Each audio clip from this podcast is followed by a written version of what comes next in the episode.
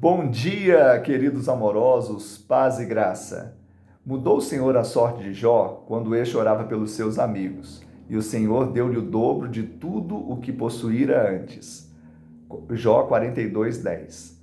Este é o momento da guinada, da virada na vida de Jó, um homem de fé, de esperança e de oração. E algo acontece aqui depois da sua oração intercessória.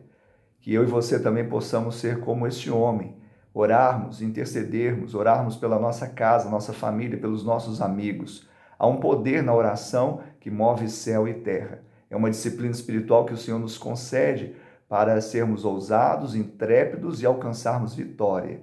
O suíço Karl Barth, um teólogo, ele disse: coragem é o medo entregue em oração.